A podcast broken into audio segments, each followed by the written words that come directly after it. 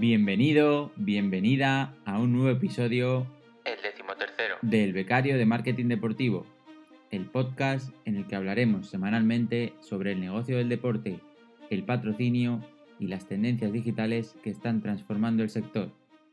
Todo ello desde la perspectiva y la ilusión por aprender y saber más de un becario. Yo soy David García y aquí está todo listo para que pite el árbitro y comience el partido.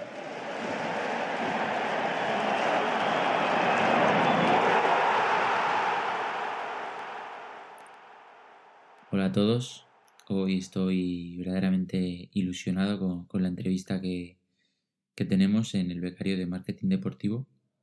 Cuando empecé todo este proyecto, bueno, pues pensaba que había gente que me dijese que sí, gente que me dijese que no, como ha pasado, pero bueno, eh, por intentarlo no perdía nada y al final yo escribo un mensaje a mucha gente por si quiere venir al podcast y algunos me dicen que sí, otros no contestan, otros largas, pero cuando escribí a Ignasi, Ignasi Castelló, que es nuestro invitado de hoy, la verdad que pensaba, como alguien que trabaja en NBA, una de las propiedades deportivas más grandes de- del mundo, y bueno, pues le escribo, NBA España en este caso, le escribo. Y la verdad que solo tengo palabras de agradecimiento para, para el trato que me ha dado, contestó súper rápido y todas las conversaciones que hemos tenido han sido súper rápidas, con contestaciones al momento prácticamente.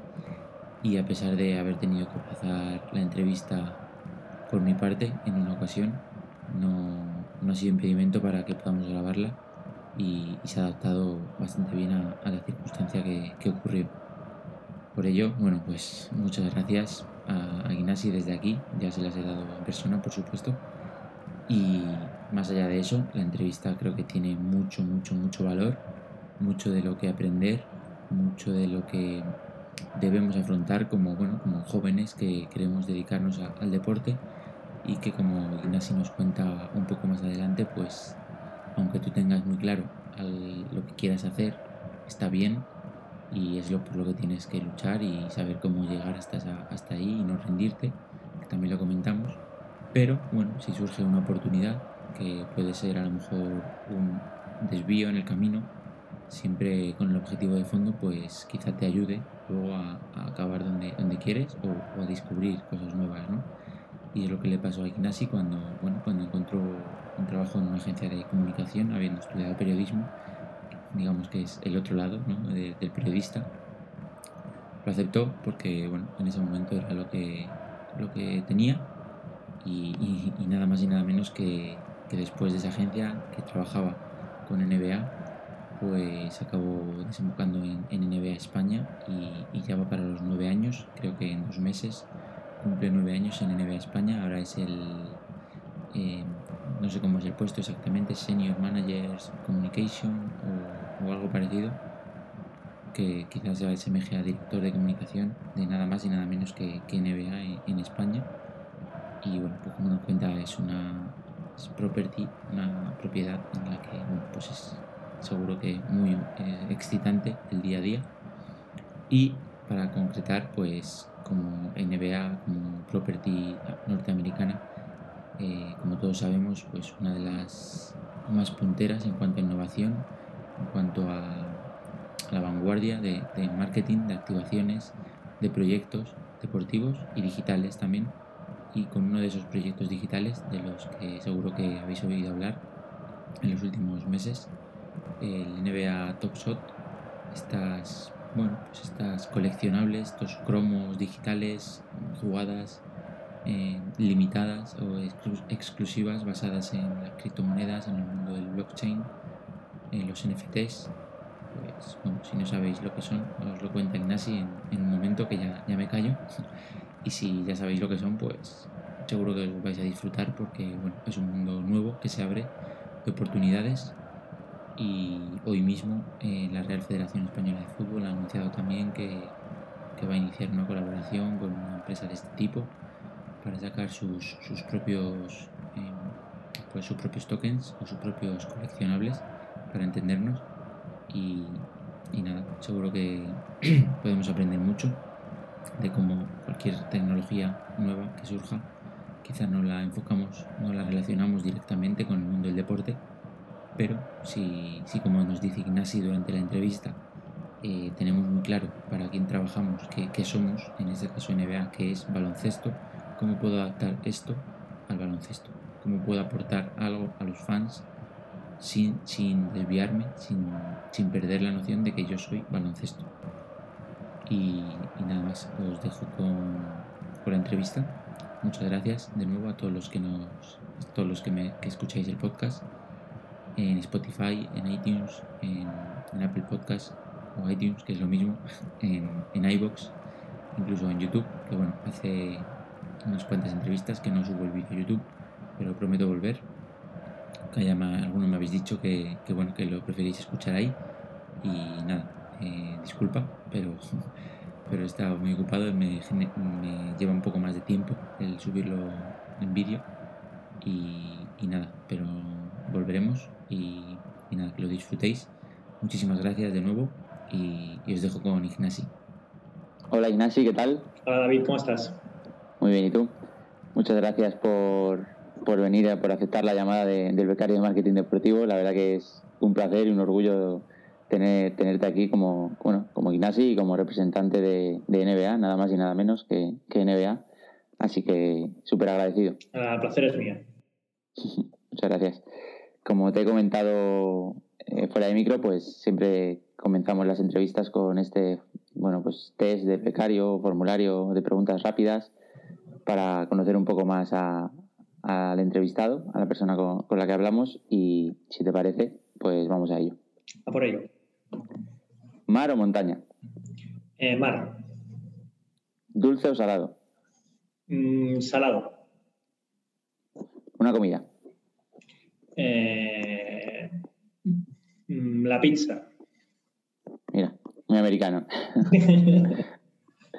¿Pelis o series? Eh, pelis. Aunque me lo paso muy bien viendo series también. Eh, mm. Es decirlo. ¿Una película? Una película. Eh, voy a caer en el topicazo, pero me encanta El Padrino 1 y El Padrino 2. Clásica, clásica, sí.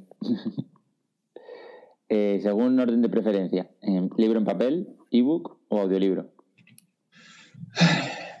Llega un momento que me he comprado tantos libros en mi vida que ya no sé dónde acumularlos y me he pasado al ebook. Eh, desde hace un tiempo me he pasado al ebook, pero es un tema de espacio, de, espacio en mi casa. Eh, si es una buena edición eh, ahí bien currada, sigo prefiriendo papel. Siempre hay un hueco para, para el papel. ¿Y un libro? Un libro, pues mira, el que me estoy leyendo ahora eh, se llama Simón, es de Mi Botero, es un, novelista joven de Barcelona, que trata eh, de un chico también de, Barcelona y es su vida, desde que era pequeñito, las cosas que le suceden, y me está encantando. Me lo regalaron ahora por San Jordi eh, hace, hace unas semanas y lo estoy devorando con, con muchas ganas. Pues mira, lo apuntamos y luego, como siempre, lo dejaré en las notas del programa por si alguien le quiere echar un vistazo. ¿Aplicación favorita del móvil? Eh, te diría que el WhatsApp, porque es la que uso más, pero eh, me encanta Twitter, eh, me encanta Instagram, utilizo muchas, pero la preferida, la que me dice el teléfono que estoy usando casi demasiado es WhatsApp. casi demasiado, ¿no? Casi demasiado. ¿Un país o ciudad que, que te gustaría visitar? Que me gustaría visitar, me, gusta, me encantaría visitar las auroras boreales. Es una de las cosas esas que en mi lista de, de cosas hacer antes de, de, morirse o cualquier cosa de esas me encantaría verlas. También conozco poco eh, el sur de Sudamérica, me encantaría estar en la Patagonia, tanto chilena como argentina. Y como ciudad, eh, a mí me encanta Londres, pero he estado un montón de veces, tanto por placer como por trabajo. Eh, volvería a Tokio, que me encantó la vez que estuve y volvería allí eh, si pudiese, a la que nos vuelvan a dejar viajar, intentar hacer una escapada por allí. Casi nada, todo el mundo prácticamente en un momento, ¿no? De un lado a otro. Exactamente. ¿Un deporte que practicar? Un deporte que practico. practico menos deporte del que debería, el que me recomiendan. Eh, voy a poner el baloncesto, por decir alguno. ¿Y un deporte que consumir? Un deporte que consumir.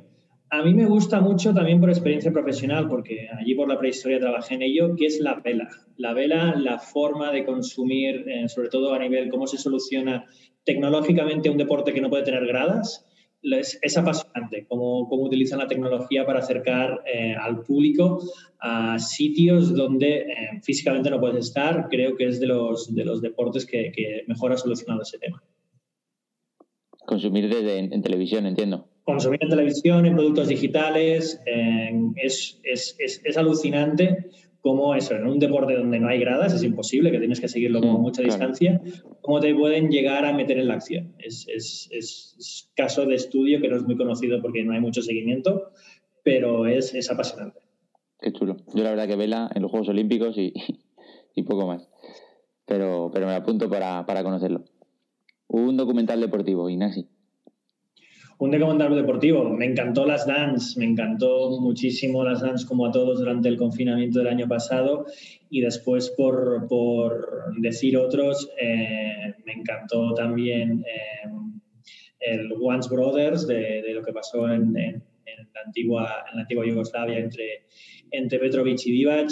Eh, son muchos los documentales y hay tanta oferta ahora mismo que cada uno se pierde, ¿no? Hmm. Eh, tú a quien puedas surfear dices, este sí, este no, este sí, este no. Eh, ostras, los verías todos y a veces es, lo difícil de ahora es encontrar tiempo, ¿no? Para tanta, para tanta oferta de, de ocio que tenemos. Sí, sí, cuando empezó este boom era como, bueno, voy a conocer la, como el interior, ¿no? El inside de, de este club, de este deportista y ahora ahora puedes, tienes una oferta. Tenemos de todo. Y ahora ya ves muchas cosas, ¿no? Como se están eh, haciendo contenidos. Quizá ya imaginas que pensando en eso, ¿no? Ya todo el mundo, todos los clubes, todas las organizaciones ya ven que aparte de eh, promocionar lo que es eh, su funcionamiento día a día, el partido, el entreno, todo eso, ya crean contenidos pensando un poquito más, más, para allí. O sea, ya están pensando en, en, en, comunicar eh, otro tipo de contenidos que son consumidos de una forma distinta, de una forma más tranquila quizá, y ya ves como todas las organizaciones se están poniendo esas cosas, ¿no? La intrahistoria, la historia de este personaje, el seguimiento, y eso es apasionante, porque al final eh, mete al espectador o al, o al fan, o, al fan, por supuesto, pero al espectador que quizás es un poquito más ajeno a estas cosas, lo metes dentro y es una forma increíble para, para, para hacer crecer la comunidad de ese deporte o de ese Para llegar a, al final a nuevos públicos. Un deportista, Ignacio.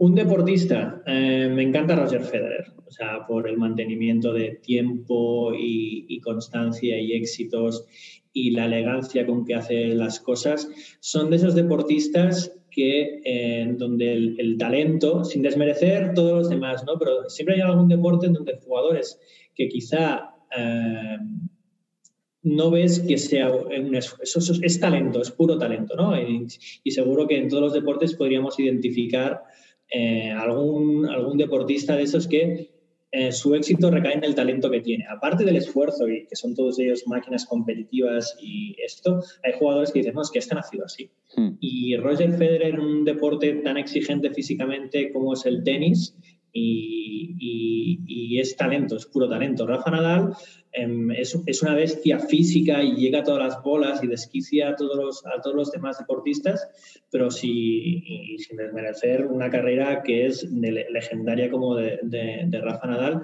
me quedo con Roger Federer.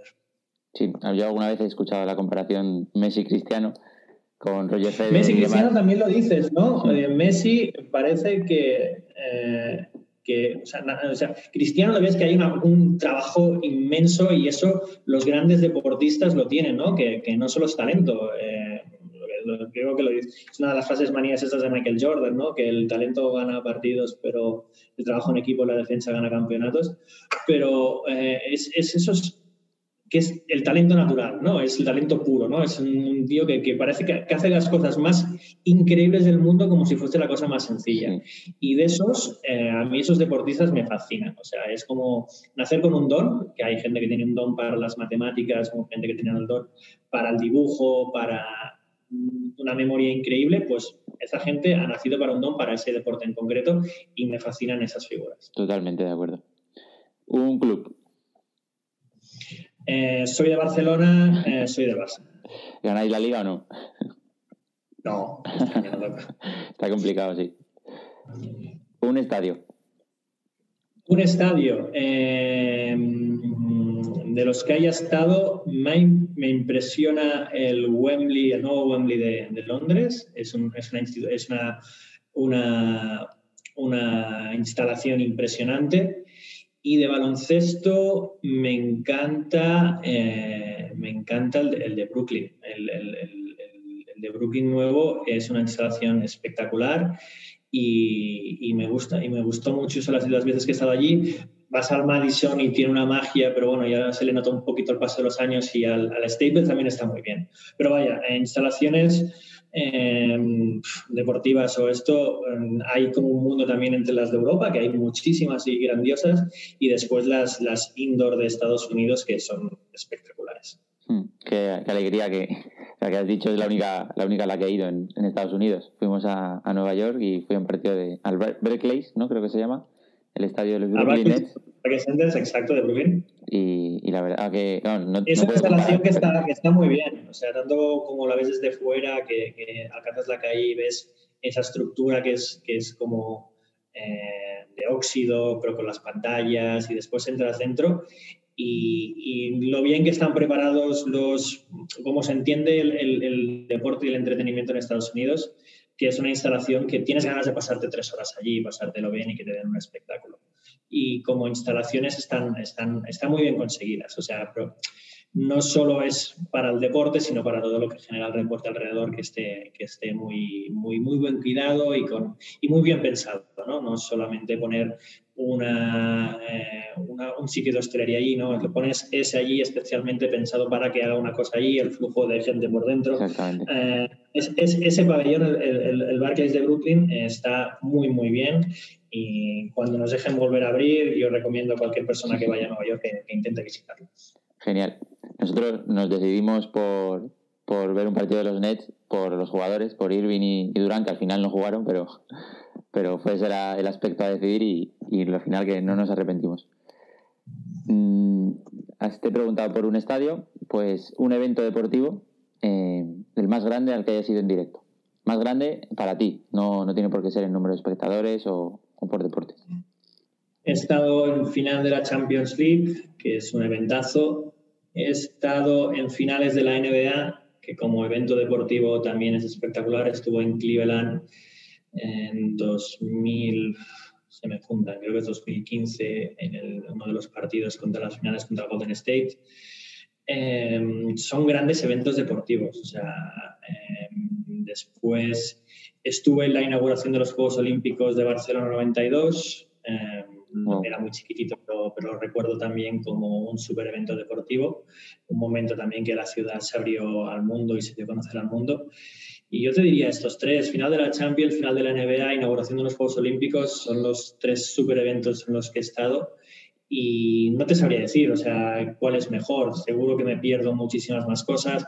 Me encantaría estar en una final de un Grand Slam, será apasionante, o, o en un eh, Open de Augusta o algún tipo de, de cosa así, o la final de un mundial de fútbol o, de baloncesto. Esto, esta es una final de, un mundial de baloncesto, o sea, también es verdad, o sea, que no se me olvide que fue, que, que fue en España, no, no, no, quiero olvidarme de eso, eh, pero no son del nivel y la magnitud que, que tuvieron los tres eventos que te, que te he dicho antes. Genial. Pues la siguiente pregunta era evento al que te gustaría ir y ya Grand Slam.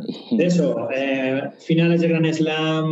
Mm, no soy muy conocedor del, del, mundo del motor, pero estoy seguro que un gran premio en Monte Carlo debe ser una experiencia impresionante. Unas mil, unas hace millas, no, las mil millas, diez mil millas de Indianápolis, creo que se llama. Eh, disculpadme si hay algún eh, apasionado del motor dentro de, tus eh, oyentes del podcast, pero estoy seguro que todos esos eventos tienen que ser espectaculares y estos son un poco los deportes que nos suena más a Occidente. Estoy seguro que un mundial de cricket o una final del, del, torneo de sumo más importante en, en, Japón, deben tener la magnitud que eh, también tienen todos estos eventos que, que, que, no son más familiares a nivel cultural. Seguro, seguro. Que bueno, ahí perdería, yo por lo menos perdería un poco la parte del fan y quizá lo ves, lo ves de otra manera, ¿no? Pues para terminar este, esta serie de preguntas, eh, siempre me gusta pedir al invitado, en este caso a, ti, Ignasi, que nos digas, si yo te digo primer momento deportivo, digamos que relaciones con, pues, con, tu vida, con tu infancia, el, que te venga a la cabeza, no tiene por qué ser el primero, ese que te viene a la cabeza. Yo el primer recuerdo deportivo que tengo, eh, diría que fue la, la recopa que gana el Barça en Berna ahora soy muy malo en la memoria, que es año 89, creo, un gol de López Recarte y un equipo donde estaba Lineker, que fue mi primer eh, ídolo deportivo. Creo que fue entonces, fue eso, estoy hablando un poquito más mayor, o sea, de los ocho, pues soy del 81, pues tenía ocho añitos. Eh, sí que recuerdo algo de las finales de la NBA, pero más por hermanos mayores y todo eso, las finales de los Bad Boys, las finales de Celtics Lakers, mm. pero no tengo tanto recuerdo. Em, tenía cinco años en el Mundial de México que gana Maradona, mano de Dios y todo ese tipo de cosas. Y, y sí que tengo una, una, una, imagen muy nítida del Mundial de Italia 90, porque me acuerdo que fue un verano en que yo estuve de colonias, ¿no? que lo que hacíamos en esa época. Y, me acuerdo que, que, los profesores que teníamos de inglés pues estaban siguiendo con mucha pasión el, el Mundial de Italia 90 que, que, hizo tan buena, buen, buen papel en Inglaterra con Paul Gascoigne y compañía. ¿Y alguna, tirando para la parte del marketing deportivo, alguna marca, algún patrocinador que, que te venga a la mente? La camiseta del, bueno, la camiseta del Barça creo que no llevaba publicidad hasta hace poco. No llevaba publicidad. La primera publicidad que, que pone el Barça es con UNICEF. UNICEF eso es. Sí, a ver, hay marcas que desde siempre están muy asociadas al deporte, ¿no? Si vamos a Estados Unidos, pues Nike sería la gran estrella de, de, marca que aparece en las equipaciones deportivas asociadas al deporte, pero antes de ella, pues estaba Converse, eh, que era la, marca de zapatilla de los, de los, de los jugadores de baloncesto pre-Jordan, eh, Champions, que vestía, la, que vestía NBA. Eh, te diría esas, o sea, son las marcas un poquito que, más te vienen a la, mente a nivel de equipaciones. A nivel de, manchar las camisetas, pues no te lo sabría decir. La verdad es que no te, no te sabría decir. Eh, si me voy más a manchar las camisetas, la, imagen que me viene más a la memoria, pues te puedo decir que es el Seven Up Juventud, banca catalana con el, con el baloncesto de Barça, Em, son esas marcas que quizá por, cercanía geográfica, Marbella, Juventud, Ron Negrita y todas esas, marcas más locales son las que me vienen más a la mente de, cuando yo era pequeño asociadas al, patrocinio deportivo. Sí, al final ni, el Barça ni, la NBA en este caso hasta tienen una, historia muy larga en cuanto a patrocinio de, equipación en sí. Hay marcas que siempre están asociados a un a, los de, al Barça o, al NBA, pero manchar la camiseta, a mí no me gusta manchar la camiseta, porque al final parece que la ensucies, ¿no? Eh, sino ocupar un espacio publicitario dentro de la camiseta, eh, tanto pues, el Barcelona como, como la NBA ha ido mucho más tarde, ha ido muchísimo más tarde. Pues hasta aquí la parte de preguntas. Un placer eh, haberte conocido un poco más y, saber, bueno, pues esos deportes que aparte de baloncesto y NBA, sabemos que eres fan del Barça. Y si te parece ahora, Ignasi, vamos ya con, bueno, pues con la parte principal de, la entrevista. Y bueno, cuéntanos, ¿qué, quién, quién es Ignasi Castelló y, y, cómo llega a ser, pues, si no, si no me equivoco, director de comunicación de, de NBA España? Pues yo soy Ignasi Castelló. Eh, mi título dentro de la compañía sería eh, senior Manager Communications NBA eh, eh, Spain, aunque es un cargo así que no dice mucho, ¿no? yo soy de, formación periodista, entro en la NBA en, en, julio de 2012 y mi cargo dentro, o sea, mi función dentro de NBA ha evolucionado, ¿no? Empecé un poquito más conociendo, sí que conocía el área de comunicación porque así que eso os lo cuento. Eh, había trabajado para NBA antes de entrar en la NBA, pero yo entro un poquito más, conociendo, teniendo las relaciones con medios, pero entro un poquito más para impulsar las redes sociales de lo que, es NBA Spain.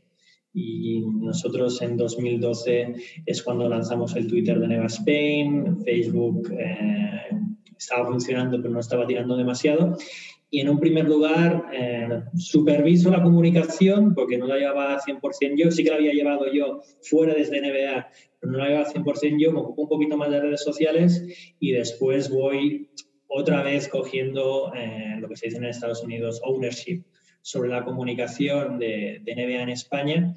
Y en los últimos tiempos eh, también estoy supervisando aspectos comunicativos de la NBA fuera de España desde hace ya dos o tres años pues llevo la, la, comunicación de cosas, de iniciativas de la liga que no son puramente en España, sino son la iniciativa de, por ejemplo, de eSports, de la Tosca League de allá en España, temas de, de partidos en, en, prime time también. Y eso somos un equipo, no soy yo solo, ¿no? Yo trabajo en coordinado, especialmente trabajo coordinado con, con mis compañeros que están en la oficina de Londres, que son donde están los, los los headquarters de NBA en Europa y también con todo el equipo que es inmenso de comunicación de NBA en Estados Unidos. Qué, chulo, suena casi nada. ¿Y cómo, digamos, previamente a entrar a NBA o, cómo surge tu, relación con el deporte y cómo llegas a, una, a una property, no a una propiedad como, como NBA? Es una, es una buena pregunta porque, bueno, yo había jugado al baloncesto en edad escolar, era muy mal jugador. Yo era de los que di el estilo al principio y entonces me ponían de cuatro o de cinco pero era, era muy malo, era malísimo. O sea, era mal coordinado, sin manos, sin rebotes, sin nada. Total, que a los 14 años ya me dije, tú, Ignasi, para esto del deporte, eh, al menos jugándolo no sirves. Además, tengo tendencia a hacerme daño yo solo jugando, así que es casi un tema de salud, que, que prefiero no, no lesionarme. Eh, y, pero sí que tenía muy claro que a mí me gustaba mucho el periodismo. Y yo cuando, cuando cursé periodismo, cuando cursé periodismo en la, en la Universidad Ramón Llull de Barcelona, y yo acabé en 2003, es un momento en que aún salimos, aún no había la crisis tan profunda. El periodismo siempre se ha dicho que siempre está en crisis, ¿no? Yo cuando, cuando tenía 18 años estaba en crisis, estaba la carrera estaba en crisis, sigue estando en crisis 20 eh, años después, ¿no? El periodismo, pero nunca se acaba de, de acabar la crisis final. Pero sí que es verdad que nuestra generación aún salió con un poquito, eh, con alguna oportunidad laboral. No eran grandes trabajos, pero como mínimo eh, tenías una oportunidad de eh, trabajar en algo relacionado con eso. Y yo cuando estaba en la carrera jamás en la vida pensé que, que que acabaría haciendo periodismo deportivo. De hecho, no me apasionaba a mí el, el periodismo deportivo, no era una de las cosas que me gustase más. A mí era más de periodismo eh, político, internacional, en plan, noticias irrelevantes para la historia del mundo, cuando esa, esa, esa actitud que tienes a los 20 años de, un poquito arrogante, ¿no? de lo que es más importante y lo que es menos importante. Y, y, mucho menos eh, pasar a un tipo de comunicación corporativa. Yo me acuerdo que hicimos, Mm, había una asignatura de comunicación corporativa que teníamos que dar y yo mm, le presté muy poca atención en su momento porque no me interesaba nada, nada, nada, nada, nada. nada. Total, eh, ya una vez graduado, tuve algún trabajo, estuve trabajando en una, en una revista náutica, por eso que, que te contaba antes, estuve tres años trabajando en una revista náutica, una edición española de una revista inglesa. Tampoco es que conociese demasiado el mundo de la náutica, lo conocí allí, pero bueno, es un trabajo y como ser todos. Y entonces vas dando tumbos por distintos trabajos. Y en un trabajo que yo tenía en un periódico que se llama ahora La Sportivo en Barcelona, que se llama Valnou, un compañero mío, eh, yo estaba trabajando allí eh, haciendo precisamente baloncesto, periodismo deportivo, haciendo baloncesto, y, y me dijo, oye, ¿tú qué haces durante la semana? porque yo iba ahí los fines de semana y entonces era freelance y, ibas saltando de una cosa a la otra. Y le pregunté, ¿por qué me lo dices? mira, porque eh, mi, novia en ese momento, pues eh, la novia de ese compañero mío, eh, trabajaba en una agencia de comunicación en Barcelona, una agencia que se llama Tinker, y están buscando una persona así más de tu perfil, que, se, que sepa de deportes, que, que, le guste, qué tal, porque por ahora van a cubrir una baja de un chico que se va. ¿Qué te parece? yo, en ese momento, a mí, eh, trabajar en una agencia de comunicación era como pasarse al otro lado, ¿no? Eh, los periodistas y las agencias de comunicación, ¿no? Yo era de los que yo quiero escribir la noticia, no quiero, no quiero hacer lo otro. Pero bueno, como tienes eh, necesidad de pagar las facturas y todo eso, pues hice la prueba, me cogieron. Y en Tinker dio la casualidad que tenían de cliente a NBA, justo. Y entonces yo fui a caer al equipo que llevaba la comunicación de NBA cuando NBA tenía unas necesidades en España muy puntuales. Ahora existe NBA Spain, pero te estoy hablando de hace 13, eh, 14 años. NBA en España eh, solo hacía partidos en, de, temporada, no tenía una presencia estable. Y entonces, eh, pues NBA, como no tenía una presencia estable, pues cuando llegaba el momento de preparar ese partido, las necesidades de comunicación contrataba los servicios de esta agencia y eh, para coordinar pues, tomas de prensa en el partido. Y eh, me tocó a mí. Entonces, yo la primera vez que tengo contacto con NBA es en un partido de pretemporada que jugaron en Barcelona. Si no me estoy equivocando, es en otoño de 2008, un New Orleans eh, Hornets contra Washington Wizards en Barcelona. Estaba Chris Paul jugando en New Orleans, estaba Gilbert Arenas, que no vino a jugar, estaba jugando en, Washington, y fuese la primera, mi, primera toma de contacto con, con una NBA. Eh, allí, entonces llevé la comunicación. Eh, NBA cada vez era más importante entonces en España, estaba ya Pau Gasol jugando desde unos cuantos años, pero fue en ese momento, en esa transición entre 2008-2012, que es cuando yo entro, donde eh, hay un boom de NBA, eh, también a raíz de que hay muchos de los jugadores españoles que se van yendo para allí. España había ganado el Mundial en 2006 en Saitama. Y entonces en 2012, un poquito antes, se crea una plaza de comunicación para la oficina española, que se establece la oficina española desde 2010, eh, cuando, justo cuando se firma el patrocinio en España con el BBVA, como gran patrocinador de, NBA a partir del 2010, que es cuando los Lakers vienen a jugar a Barcelona contra el Barça, y entonces hay un gran boom de la liga. Y entonces una de las necesidades que hay en la oficina es comunicación y redes sociales. Y entonces eh, apareció la plaza, apliqué y aquí estamos. Ocho años y once meses, que según tu LinkedIn después, aquí estamos, sí. Aquí estamos, estamos. Yo fue en 2012, esto pues empecé a trabajar ahí en julio. Ahora, en un par de meses, ahora nueve años, estoy trabajando en la NBA. Había trabajado para ellos, pero después del partido inicial, pues vinieron, pues Utah jugó contra el Madrid, Dallas había jugado en Barcelona, jugó en Barcelona, creo que fue, ya estaba en NBA cuando los Mavericks jugaron en Barcelona. Y bueno, los Lakers, el partido de los Lakers también lo hice externamente a, NBA y a partir de entonces, pues eso, pues eh, hice el salto dentro. Eh, yo ya conocía un poquito la gente de la casa, conocía a los periodistas porque tenía relación desde, desde mi trabajo en la agencia y entonces fue un paso bastante natural. Sí que supuso mudarme de ciudad eh, para ir a las oficinas de NBA que se y en estos casi nueve años, como, como nos has dicho, ¿ha surgido alguna vez la oportunidad de, cruzar el charco, como, como, quien dice? Em, supongo que si hubiese querido, eh, habría habido la oportunidad. El equipo de, de, comunicación en Nueva York es muy. Es, es distinto tal cómo está estructurado a nivel de Europa, porque a nivel de gente, en Estados Unidos ahí, ahí es muy típico la, la especialización, Es decir, hay una persona que comunica store, hay una persona que comunica relaciones televisivos, hay una persona que comunica eh, responsabilidad social corporativa. En cambio, en Europa, que somos un equipo mucho más pequeño, todos comunicamos de todo en multimercados. Y entonces eh, somos menos especialistas de un tema, pero conocemos un temas mucho más amplios. Y a mí el ir eh, saltando de un tema a otro a nivel profesional es una cosa que a mí me gusta más dedicarte a, una, a ser el mejor especialista de una cosa muy pequeña, quizá eh, hay personas que les pueden encantar, a mí no me ha llamado mucho la atención y por eso mismo seguramente tampoco he tenido demasiada inquietud a Estados Unidos. He ido muchísimo porque nos tenemos reuniones eh, teníamos reuniones presenciales de en Nueva York de forma habitual, pero bueno, ahora con videoconferencias, que es el orden del día, pues nos vemos muchísimo más de lo que nos veíamos. Totalmente. Qué chulo. Y como, bueno, como referencia, ¿no? En, pues, como el deporte americano en general y la NBA en particular, como referencia en innovación, en, pues, en deporte, marketing deportivo y, todo, lo, todo lo relacionado.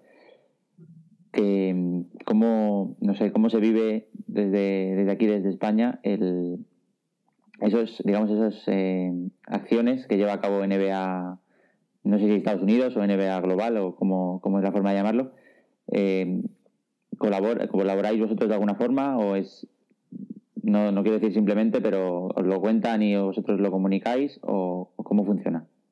A ver, hay acciones nosotros que eh, son iniciativas globales que se pivotan desde Estados Unidos, que nosotros nuestra función es saber cómo se localiza en cada uno de los mercados. Es decir, no es lo mismo comunicar una cosa en España que comunicarla o en, en México, o comunicarla en Tokio, o comunicarla en Pensilvania. A veces ya hay distintas formas de comunicarlas de una ciudad a otra, pues el mundo es muy grande. Entonces sí que hay acciones globales que nosotros aprovechamos pues para darle un giro para que el público local eh, sea más... No porque lo entienda mejor, porque no es un tema de comprensión, sino es un tema de... son códigos y son formas de, ver las cosas que son distintas. ¿no? Hay muchas cosas que se hacen en Estados Unidos que trasladadas directamente aquí mm, puede ser que no se reciban de la misma forma y entonces nosotros nuestro, nuestro, nuestro, nuestra función como conocedores de cada uno de los mercados es hacer eso. ¿no? Eh, todos hablamos el mismo lenguaje, que es el lenguaje del baloncesto y el lenguaje de la NBA, pero eh, la forma de comunicarlo es distinta. Entonces, ahí es donde radica nuestro valor como departamento de comunicación, que somos capaces de eh, adoptar ese mensaje y eh, trasladarlo a una forma que sea más consumible por un público local. Entendido, sí, sí.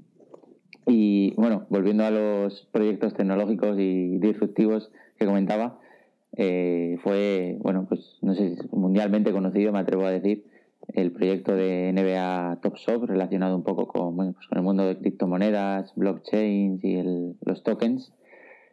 Para el que no sepa lo que es o sea la primera vez que lo escucha, lo escucha ¿cómo, ¿cómo, se lo cuentas? ¿Qué es?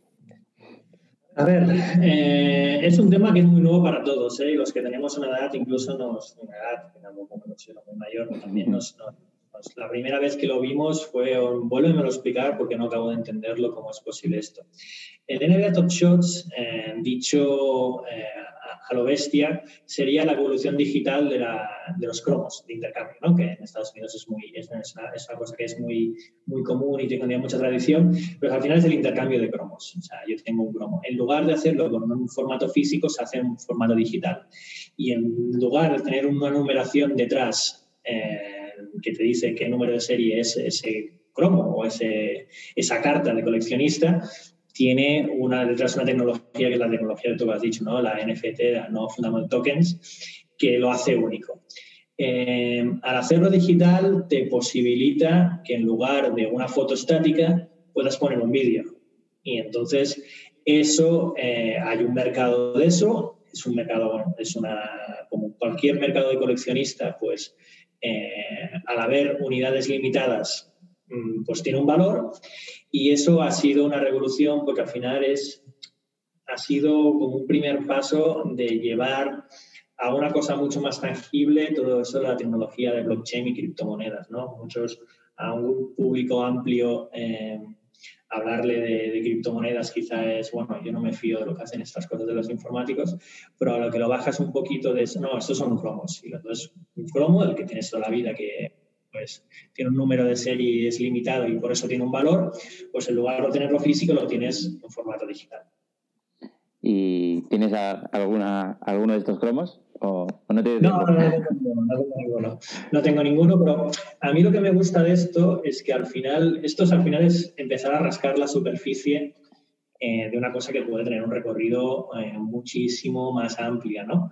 Eh, esto, pues, lo decía Adam Silver, el comisionado de NBA, hace unos días en una entrevista en Time Magazine, que, esto es aplicado a, las cartas de coleccionista, pero en cualquier cosa que ahora es física, que puede tener un valor coleccionable, se puede hacer. O una cosa que antes es física, pero que es finita, eh, lo puedes pasar digital, siendo también finita, porque al final hay unas pocas, no, o sea, no es disponible todo el mundo, y que puede subir de valor. Eh, Adam hacía el, el, el el ejemplo, por ejemplo, las entradas a un espectáculo deportivo. Tú tienes una entrada que es una entrada de papel, pues esa entrada de papel ahora puede ser una cosa finita, la puedes hacer verificable a través de la tecnología de blockchain y tú puedes tener esa entrada pues, en tu teléfono o eso y conservarla.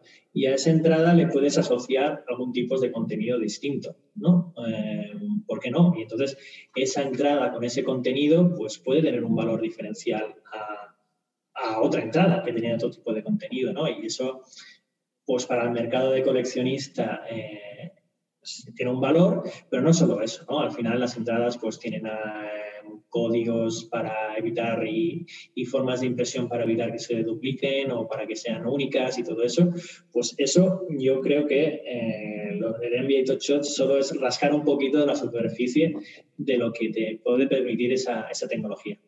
Eso es. Para el que no lo sepa, y bueno, yo la verdad he investigado un poco, no sé si estoy loco cierto, pero la forma de adquirirlos, aparte de que ahora están agotados, es como a, partir de una especie de sobres que por en función de determinadas características pues y, precios te pueden salir un, tipo de jugadas digamos más emblemáticas más históricas o más más famosas por decirlo de alguna manera y a partir de yo compro un sobre me toca eh, este mate de, de Lebron y si quiero puedo venderlo ¿no? en, un, en un marketplace y a partir de ahí eh, hay, hay, hay, jugadas, estoy viendo ahora mismo que, bueno, pues 19 mil dólares, 20 mil dólares, 250 mil dólares, otras de 500, 600, que parece poco, pero... Para, para, desarrollar lo del Emirates Shot se ha hecho bueno, el partnership con Daper Labs, que es una empresa canadiense, eh, se lanzó antes del verano. Son todas esas ideas locas que van apareciendo eh, y entonces... Eh, alguna de ellas fructifica, esta cosa ha fructificado. Si no voy equivocado, los viernes o así, Paper Labs hace un lanzamiento de cartas, entonces pues hay que estar ahí a ver qué puedes comprar, ¿no? A ver qué te tocan esas cartas. Esas cartas pues tienen distintas categorías eh, según el número de cartas que hayan hecho de, esas, de esas de esa serie. Mm. Es decir, una serie, pues lo que has dicho tú, un mate de Lebron o ese mate de Lebron, edición platino, bla, bla, bla. Todo ese tipo de lenguaje que estamos muy acostumbrados del mundo de los videojuegos y todo eso, pues tiene un valor. Y tú al haberlo comprado quieres eso y después tú lo puedes querer para ti porque tienes eso, es en tu archivo, pues la misma forma que guardarías tu cromo mm. de un cuadro, sea, o el cuadro o lo que sea, pues puedes eh, o venderlo en un mercado secundario y pues ahí funciona bastante a nivel de subastas y todo ese tipo de cosas, ¿no? Entonces uno pone un precio, si alguien le iguala, pues, pues lo puede adquirir, o si uno sube, pues, pues funcionamiento así como, como al final es trasladar al mundo digital una cosa que se venía haciendo ya en el mundo físico, que es el tema del intercambio de cromos, hmm. en este caso. Recuerdo yo las, las visitas al rastro de Cascorro aquí en Madrid para conseguir ese cromo que te faltaba. Totalmente, y ese cromo valía más según, o valía menos según si había muchos o había pocos, pues al final ese cromo, si guardas en un cajón, pues quizás se te puede destruir, ¿no? Y ese dinero que has invertido en ese cromo, eh, pues se pierde en ese sentido, ¿no? Aquí con un archivo informático verificable que solo tiene eso, pues aquí ese, ese valor se conserva incluso se puede revalorizar. Y se revaloriza con el tiempo, por supuesto. no, leí, no sé si fue ayer, un, jugador que ahora no recuerdo, creo que de Miami, que bueno, la temporada pasada pues era, no sé si era rookie o, bueno, un jugador de rotación, y este año lo está haciendo bastante mejor y, esas mismas jugadas del año pasado pues ahora tienen un valor más alto por, por el jugador. Tienen un valor y después también tienen más valor, por ejemplo, cuando sale el número de serie que coincide con el dorsal que tiene el mm. jugador en su camiseta, pues también tiene más valor. Eh, son ese tipo de cosas, y aquí estamos yendo muy al tema de coleccionista, ¿no? La gente que no colecciona cosas eh, le da menos valor, ¿no? Pero hay gente que paga eh, miles de euros o millones de cosas por un objeto que es único o, hay muy pocos en el mundo eh, físico, pues ahora sería ese objeto que hay pocos en el mundo que es digital eh, y que después pues, puedes conservártelo para ti, para, para tu disfrute o puedes comerciar con él. Exactamente.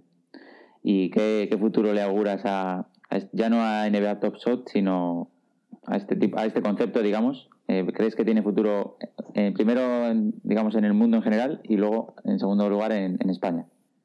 No me atrevo a decirlo porque no soy un experto en esto. ¿no? Hay gente mucho más inteligente que yo que, augura grandes futuros con esto. Eh, yo no soy consumidor de este tipo de productos, pero hay mucha gente, como se está demostrando, que hay consumidor de este tipo de productos. Y entonces tener la opción de eh, adquirirlos eh, ya de por sí ya es una cosa positiva. ¿no? que las modas vienen, las modas pasan, estamos de acuerdo, ¿no? Y hay una cosa que hace unos cuantos años era lo más y ahora ya no es tan popular, eso sucede. Pero eh, que ha despertado un interés, eso está clarísimo. Y entonces, en el momento que hay un interés, es una forma de eh, pues expandir la marca también para nosotros y entrar en nuevos mercados que quizá antes no teníamos, o una forma de explotar una tecnología que eh, antes no explotábamos. Una de las cosas que sí puede decir la NBA es eh, que siempre ha sido tecnológicamente muy eh, early adapter, ¿no? Cuando sale una nueva tecnología es, bueno, a ver qué es esto y cómo lo podemos utilizar para nuestra operativa, sabiendo que somos baloncesto, que jugamos al baloncesto, que nuestra core business es el baloncesto, pero cómo podemos adaptar a esto a lo nuestro. Y en ese, en ese sentido la NBA sí que ha sido bastante pionera para, para ese tipo de cosas. Totalmente, de, acuerdo. Y, además, viniendo de, de Ignasi, pues que trabaja desde, lo ve desde dentro, pues mucho mejor. Eh, ¿Algún proyecto más que se te ocurra tecnológico de los últimos años que, te haya llamado la atención? Se están, siempre se están mirando de funcionar cosas, ¿no? Una de las cosas que siempre se están llevando a, a investigando es cómo mejorar la experiencia eh, de las personas que están viendo el partido en su casa. al final los pabellones eh, son instalaciones que tienen un X número de asientos que están sucediendo en Estados Unidos, no en todo el mundo, y hay mucha gente alrededor del mundo que lo está viendo y que no tiene la posibilidad de acceder a ese pabellón. Mm, con la tecnología eh, se están probando cosas de cómo hacer que esa experiencia desde el fan, desde su casa, sea cada vez más inmersiva. Eh, no sé si te acuerdas o pudiste ver que durante eh, la pasada Campus de Orlando, la burbuja de las finales y el playoff del año pasado, pues llevamos fans desde su casa que se comentaban, fans virtuales, había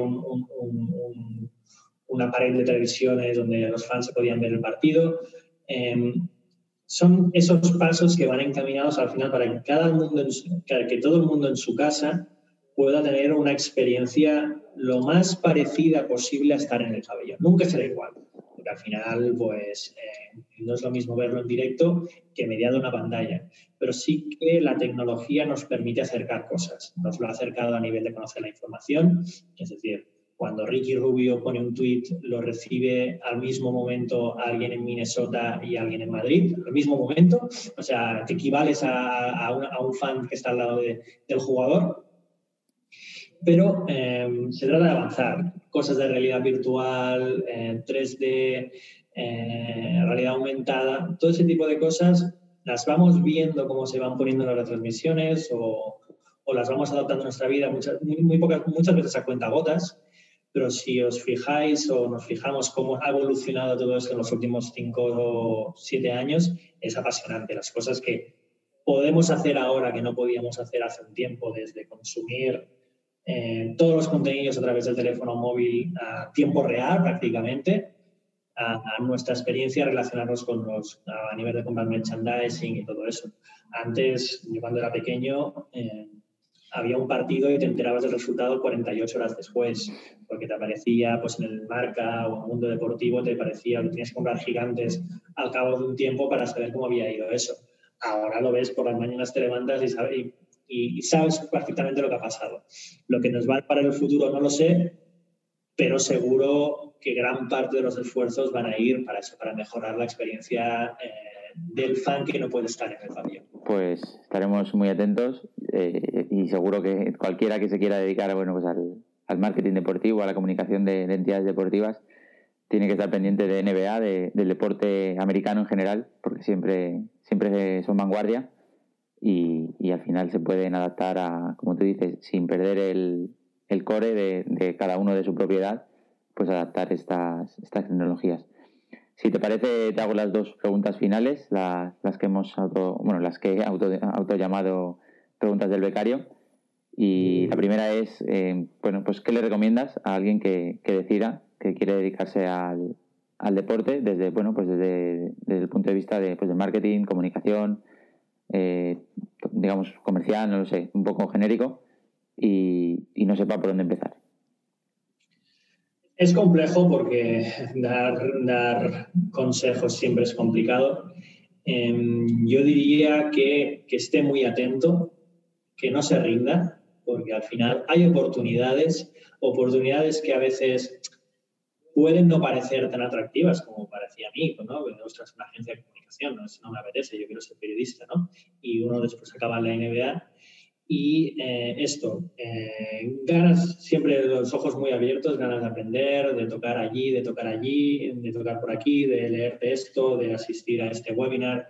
Ahora mismo tenemos acceso a montones de información y a montones de formación, eh, muchas de ellas de carácter gratuito. O sea, empaparse de todos esos conocimientos, nunca sabes cómo te pueden ayudar. O sea, es decir, que nunca está de más. O sea, lo del saber no ocupa lugar 100%. Eh, tener una mente muy abierta, o sea, no sabes por dónde te van a ir las cosas, o sea, muchas veces, oye, me gustaría trabajar en la NBA, pues ¿cómo se puede trabajar en la NBA? Pues a veces puedes trabajar en la NBA de una forma indirecta, eh, o empezar de una forma indirecta para acabar en la NBA.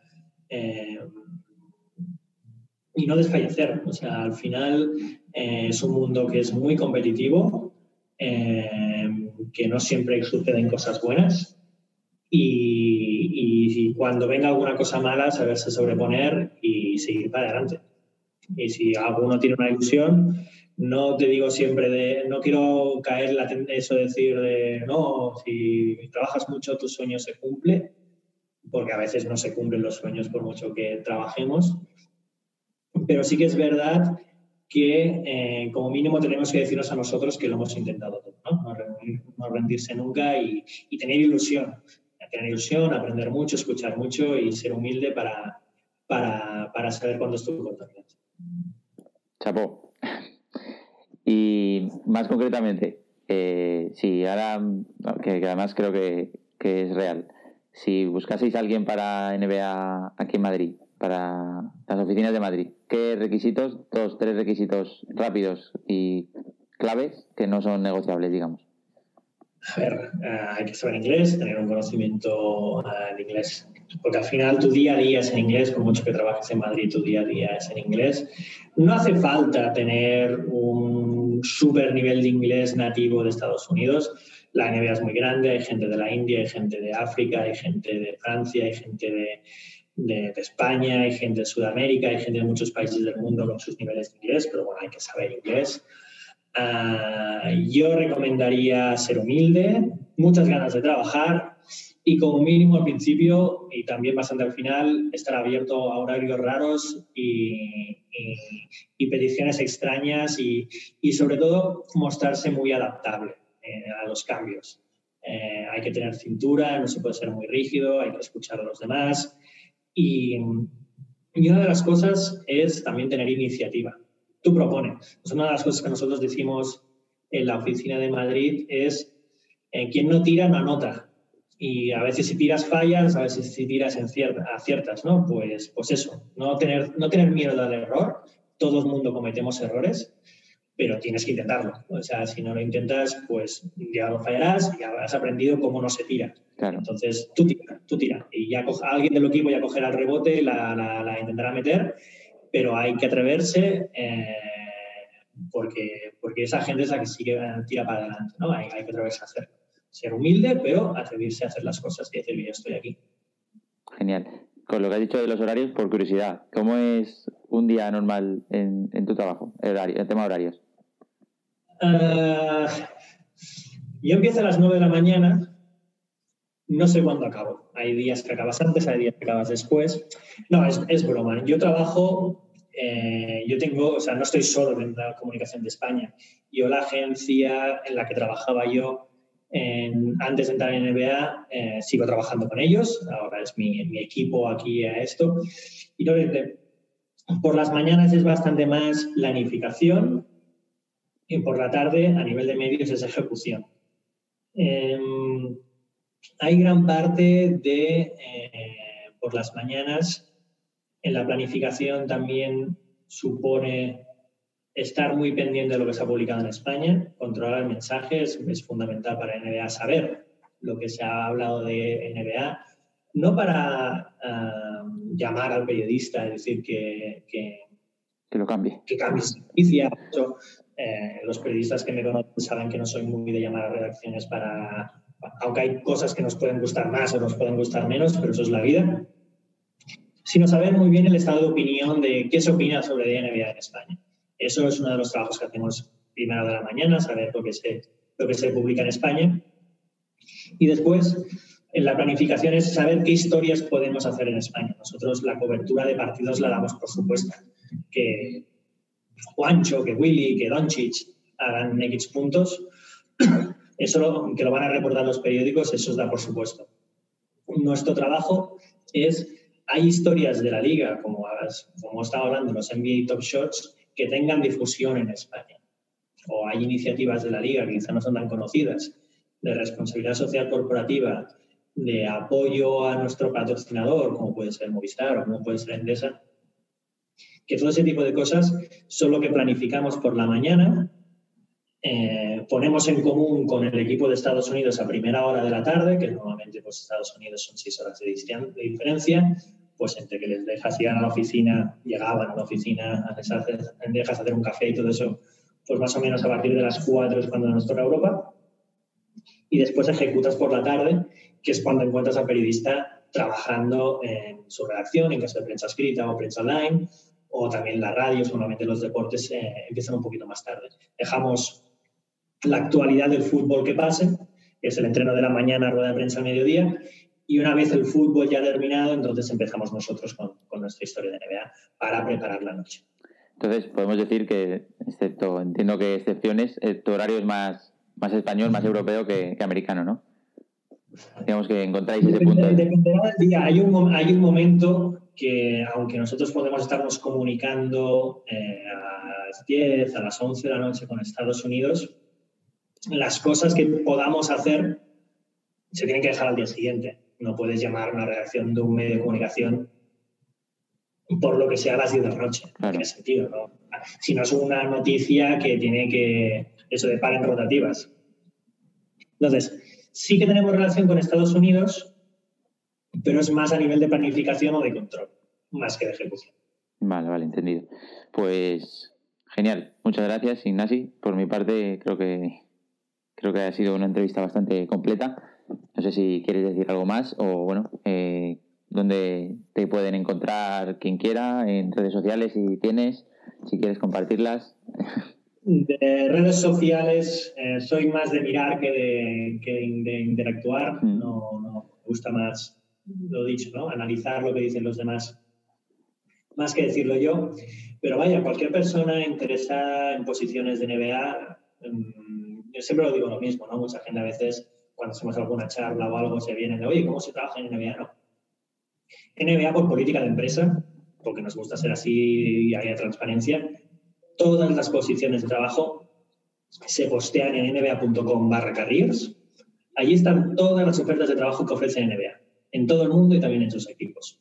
Cualquier persona que pues, pueda estar interesado, yo le recomiendo que de vez en cuando vaya a mirarlo allí por si surge una oportunidad y siempre le digo, mucha suerte. Quizá en el futuro seremos compañeros en alguna oficina del mundo o nos encontraremos en algún evento. Pues animo a cualquiera que lo esté escuchando y, piense que puede trabajar en encajar en el perfil, pues ya sabe dónde, dónde tiene que ir, pues lo, dejaré en las notas del programa. Y nada más, Ignasi, muchas, muchas gracias por tu tiempo, que como nos has comentado lo tiene bastante, bastante completo la, agenda. y nada, un placer y, y seguimos en contacto. Muchas gracias, David. Turns the corner for the win.